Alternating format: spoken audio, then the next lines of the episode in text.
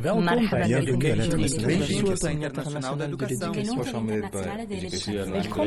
Education International. Bienvenidos al Internacional de la Educación.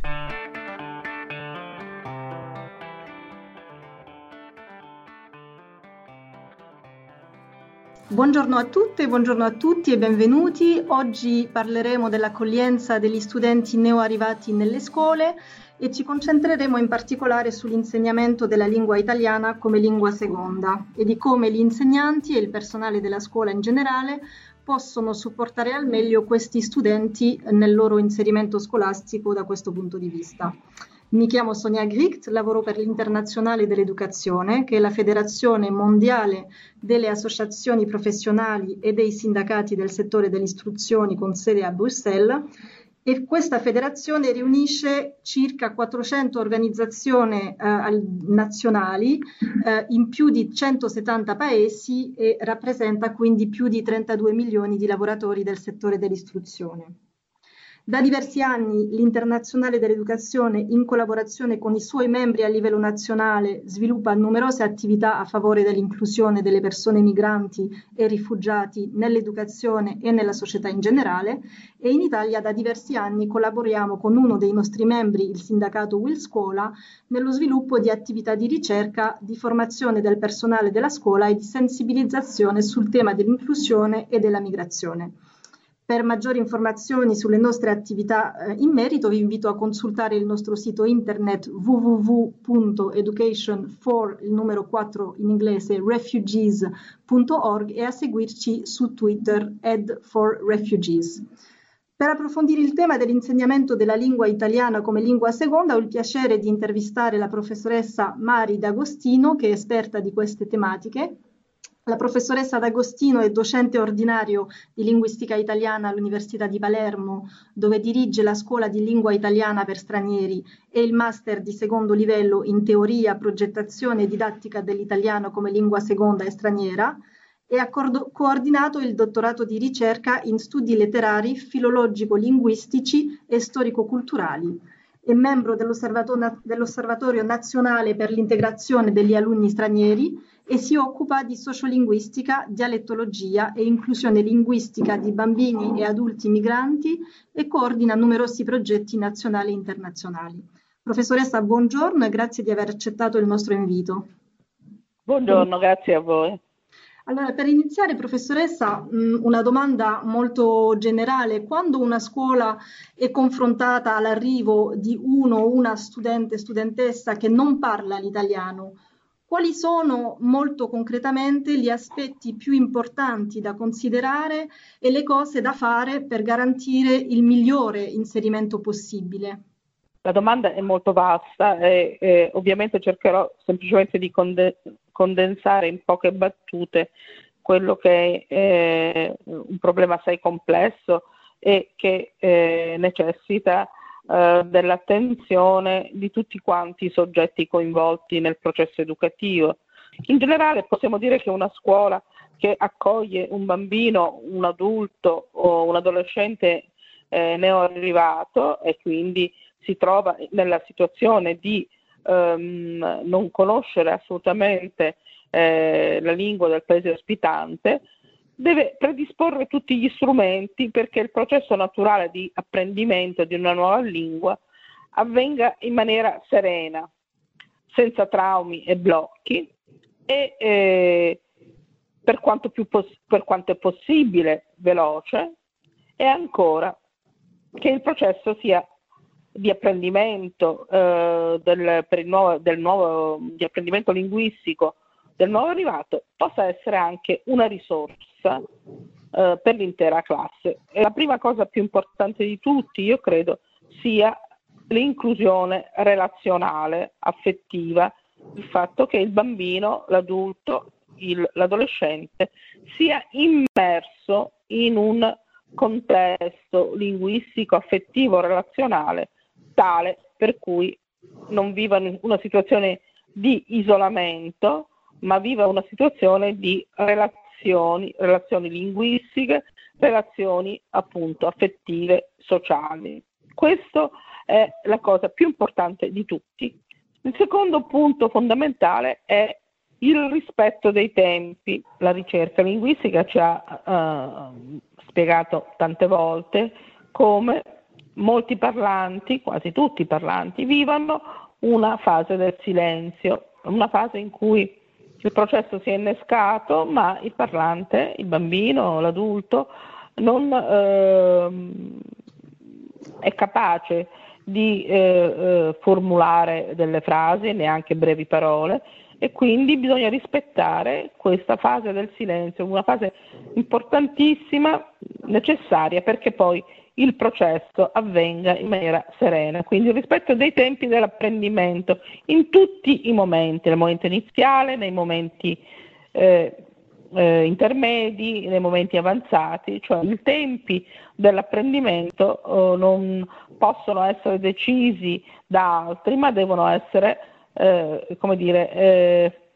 costruiti a misura del eh, parlante stesso, del, nel neoarrivato. Altra cosa fondamentale è il coinvolgimento di tutti quanti gli attori. Abbiamo parlato di eh, personale amministrativo, altri studenti e soprattutto oh, direi i docenti di tutte le discipline. Il processo di inserimento di un nuovo arrivato necessita l'intervento di tutti i docenti, non solo del docente di italiano a cui spesso viene delegato il problema, ma tutti quanti i docenti si devono fare carico eh, in misura eh, forte di questo processo. Ultimo punto a cui vorrei qui solo accennare, ogni scuola deve predisporre eh, all'interno di questo processo più largo anche un percorso linguistico guidato, quindi dei corsi per neoarrivati che eh, in ore scolastiche o in ore extrascolastiche, questo poi lo deciderà eh, ehm, il gruppo eh, dei docenti, eh, guidino il processo di apprendimento, cioè c'è bisogno che, eh, la, della specificità di un corso di lingue che aiuti il ragazzo a um, procedere in maniera guidata e quindi ehm, con uno spettro di possibilità molto più ampie che se il processo fosse solo spontaneo. Grazie professoressa, molto, molto interessante. Ehm, vorrei reagire mh, mm, e anticipare una domanda che le volevo fare, poiché lei ha detto che bis- bisogna coinvolgere tutti gli attori, in particolare tutti eh, i docenti e non solo eh, l'insegnante ehm, di italiano. Allora le volevo chiedere come ehm, appunto i docenti di altre materie che non hanno ricevuto formazione in merito all'insegnamento della lingua possono supportare al meglio eh, uno studente neoarrivato che non parla proprio o che non parla bene poi quando ha cominciato il suo inserimento eh, la lingua italiana nell'insegnamento della propria materia. Il problema è assai complesso e, e qui si tocca un nodo centrale della, um, diciamo dei processi di riqualificazione, di qualificazione, di aggiornamento del personale scolastico, perché molto spesso il, eh, è solo l'insegnante di eh, italiano che eh, frequenta corsi di aggiornamento ed è eh, diciamo, formato per ehm, rendersi conto della complessità dei problemi eh, legati all'apprendimento di una lingua eh, nuova in una fase in cui ehm, c'è bisogno anche di misurarsi con i problemi della lingua per lo studio, perché ovviamente un bambino che entra in eh, classe eh, non avendo nessuna conoscenza della lingua del paese ospitante eh, deve eh, imparare nello stesso tempo la lingua per la comunicazione e la lingua per lo studio. E sono queste due aree diverse, correlate ovviamente, ma sono due aree diverse. E il eh, docente di eh, altra materia, sto parlando del docente di matematica per esempio, eh, deve sapere riconoscere i problemi specifici della lingua per lo studio della sua disciplina, non delegare all'insegnante di lettere i problemi che sono specifici della sua disciplina. Sto parlando per esempio del linguaggio tecnico, del linguaggio riconoscere tutti i termini tecnici che fanno parte della lingua eh, della sua disciplina. Riconoscere i problemi di testo, di testualità che sono specifici della sua disciplina. Riconoscere quindi lo spazio specifico che lui deve avere eh, di formazione che lui deve avere perché ehm, eh, il eh, processo, appunto, come dicevamo, di apprendimento della lingua comunica- per la comunicazione sia affiancato da questo processo altrettanto importante che è l'apprendimento della lingua per lo studio. Grazie. E, e quindi mh, per, per, gli insegnanti appunto di altre materie, ma in generale per gli insegnanti e per le scuole, dove e come possono trovare supporto per affrontare questa, queste situazioni, no? queste, queste, problematiche linguistiche, ma anche eh, l'insieme de, dei problemi posti ehm, dall'arrivo di, di, sempre nuovi profili di apprendenti dell'italiano eh, come lingua seconda? Allora, i, eh, I, supporti, io penso, sono di vario tipo. Uno, una parte dei supporti sono supporti formativi. Eh, il secondo tipo di supporto ovviamente sono supporti didattici direttamente rivolti ai bambini, ai ragazzi. La cosa fondamentale è che il, l'insegnante riconosca quello di cui ha bisogno, riconosca quello di cui ha bisogno sia come formazione, sia ovviamente legato a questo come supporto diciamo, per il, eh, il, proprio apprendente. Questo io credo che sia l'operazione da fare. Mm, prima di cominciare a cercare nel mare magnum, eh, domandarsi che tipo di profilo di apprendente ho, bisogno, ho, ho di fronte in questo momento e quali sono i suoi bisogni formativi. Io in particolare le volevo fare una domanda sul profilo del, dell'apprendente perché eh, in Italia ma anche eh, altrove in Europa ci sono mh, tanti studenti che arrivano da paesi extracomunitari che sono cosiddetti studenti con bassa scolarizzazione e che quindi alcune volte hanno delle difficoltà linguistiche nella propria lingua materna. E le volevo chiedere rispetto a queste situazioni quali sono le differenze fondamentali in termini di presa in carico da parte della scuola e dei docenti tra uno studente con bassa scolarizzazione e uno studente che è stato scolarizzato nel proprio paese di origine in che misura deve adattarsi la strategia didattica. La ringrazio di questa domanda perché eh, tocca un tema per me cruciale, è un tema eh, che eh, proprio a Palermo è stato affrontato, affrontato lungamente e con, eh, credo, risultati molto positivi, perché a Palermo negli ultimi anni sono sbarcati migliaia di migranti ehm, dell'Africa subsahariana, giovani, e eh, il 30% di questi era non del tutto scolarizzato, cioè analfabeta, eh, completamente analfabeta o a bassissima soglia di alfabetismo. Noi, l'Università di Palermo si è posta il grossissimo problema di cosa fare per loro per dare a loro la possibilità di inserirsi in Europa e, e di non essere emarginati e per questo abbiamo costruito un progetto che si chiama Ponti di Parole, un progetto didattico dei corsi di lingua che eh, per analfabeti totali e per soggetti semi-analfabeti, partendo da alcune idee forti. Il primo è riconoscere il loro analfabetismo. Questo è un punto fondamentale, non confondere l'assenza di competenza nella nuova lingua con il fatto di non conoscere invece l'alfabeto o un sistema di scrittura. Quindi riconoscere la specificità di questi apprendenti, quindi facendo dei test che misurassero la conoscenza di un sistema di scrittura, che non deve essere su, eh, per nulla, eh, per forza il nostro sistema di scrittura, il sistema alfabetico, il sistema latino a cui noi siamo eh, tutti quanti abituati, ma riconoscere l'assenza di un sistema di scrittura. Ancora, riconoscere l'assenza di una idea di parola, cioè il, l'assenza di un sistema di scrittura in molti ragazzi è accompagnato dal fatto che l'idea stessa di parola come qualcosa di staccato dalla realtà esterna è in qualche maniera assente.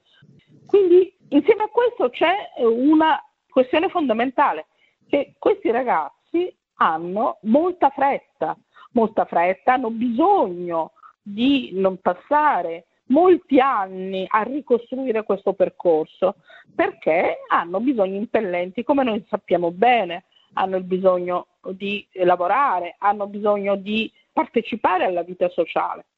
Quindi il nostro percorso è un percorso peculiare, è, è un progetto che tende a fare, costruire una testualità precoce, tende a far usare la lingua eh, in maniera molto precoce, ma a usare la lingua prima ancora che alcune tappe siano, come dire, compiute, alcune tappe eh, di, dell'apprendimento, anche della scrittura e della lettura.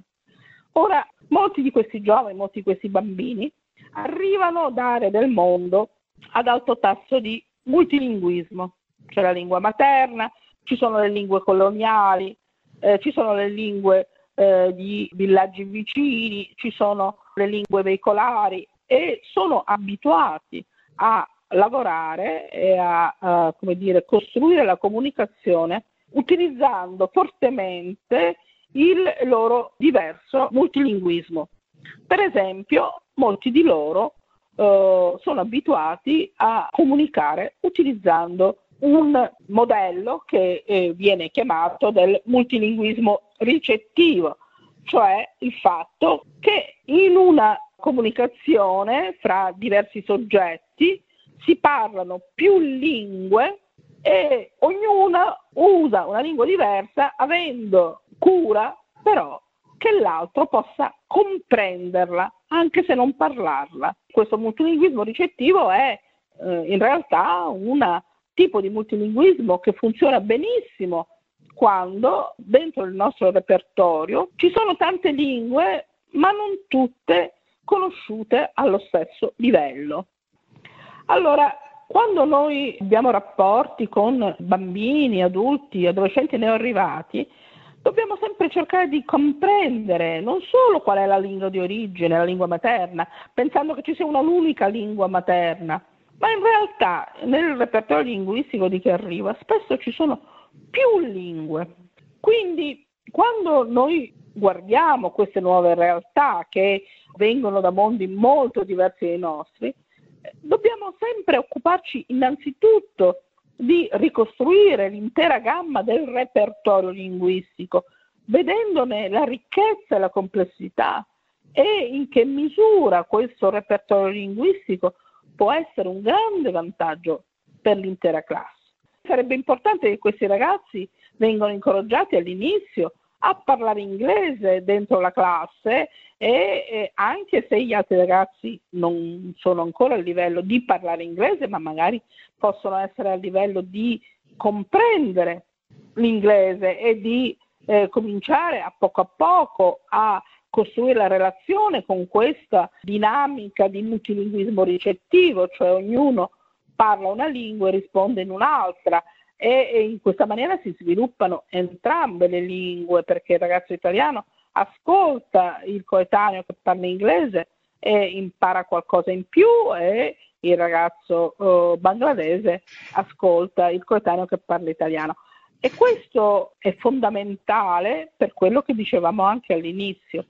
cioè per l'inserimento relazionale, per la valorizzazione della persona nel suo complesso.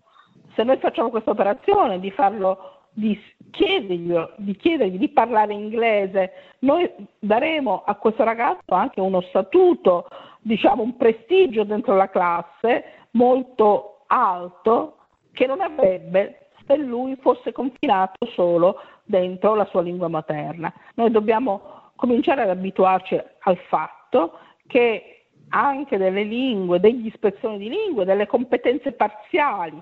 possono essere utilissime nella comunicazione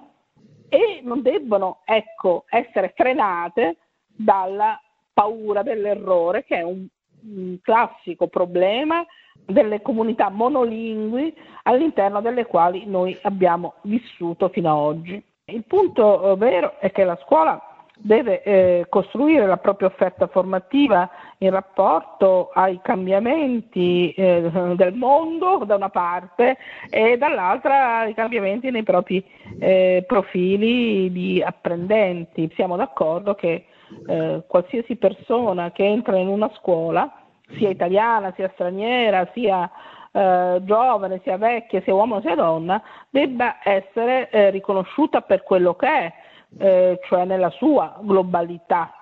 nella sua eh, eh, ricchezza, nella sua ehm, potenzialità. Eh, se eh, la scuola non riesce a riconoscere la ricchezza e la potenzialità culturale e linguistica dei suoi utenti, è chiaro che eh, il percorso arri- parte già male, molto male. L'importanza è non negare eh, diciamo, la ricchezza delle persone confinandola solo dentro lo spazio dell'italiano que- o, o, della lingua scritta, ancora più difficile, più grave, che sono le cose che gli mancano in quel momento, e invece eh, permettere a tutti di eh, dire, usare le proprie potenzialità Grazie professoressa, io avevo una domanda proprio su questo tema della lingua di origine, penso che lei abbia in gran parte risposto, quindi tanti si chiedono no, se è auspicabile lavorare con la lingua di origine, lei sta dicendo che bisogna allargare questo concetto eh, per lavorare con tutte le lingue che questi studenti hanno, ma mh, mm, questo lavorare con la lingua di origine deve essere limitato nel tempo, può togliere tempo all'apprendimento della lingua italiana, come ci si deve regolare? Credo che noi andiamo verso, sempre verso di più verso modelli di eh, comunicazione multilingue, verso modelli di competenze eh, anche sbilanciate nelle lingue, cioè il vecchio modello nel quale la mia generazione, io sono ormai eh, diciamo assai fuori da questi problemi, la mia generazione eh, negli anni 60-70 è vissuta con l'idea che le lingue si parlano solo quando le sappiamo parlare perfettamente, altrimenti facciamo ridere, altrimenti eh, incadiamo nell'errore. Questo modello che è, viss- che è stato non solo tipico dell'Italia, ma di molti eh, stati monolingui. Allora questo modello è un modello oh, sbagliato, è un modello da cui noi ci dobbiamo liberare. I ragazzi che vengono dal, dall'Africa subsahariana ci insegnano a parlare in tante lingue, utilizzandole per la comunicazione, utilizzandole senza nessun problema dell'errore, senza nessun problema di quello che non so, eh, ma oh, utilizzando tutto quello che so quindi rovesciare ecco, il punto di vista sulle lingue. Io credo che su questo e sull'apprendimento linguistico eh, possiamo dire meglio tante lingue imperfette che una sola lingua perfetta. Oh, oh, questo è un, una, un, rovesciamento, io credo, totale dal punto di eh, vista e del ragionamento sull'apprendimento linguistico e sul ruolo del multilinguismo. Il multilinguismo è una grande risorsa anche quando la competenza linguistica è, è bassa e quindi abituarci a ragionare in forme eh, del tutto nuove. Questo è, un, io credo, un'altra delle grandi insegnamenti delle nuove forme migratorie e delle grandi risorse che possono essere messe in campo nel momento in cui una scuola riceve un bambino neoarrivato. Grazie mille professoressa davvero per il suo tempo e per la sua disponibilità. Arrivederci, arrivederci, grazie a voi. Grazie a voi, grazie a voi.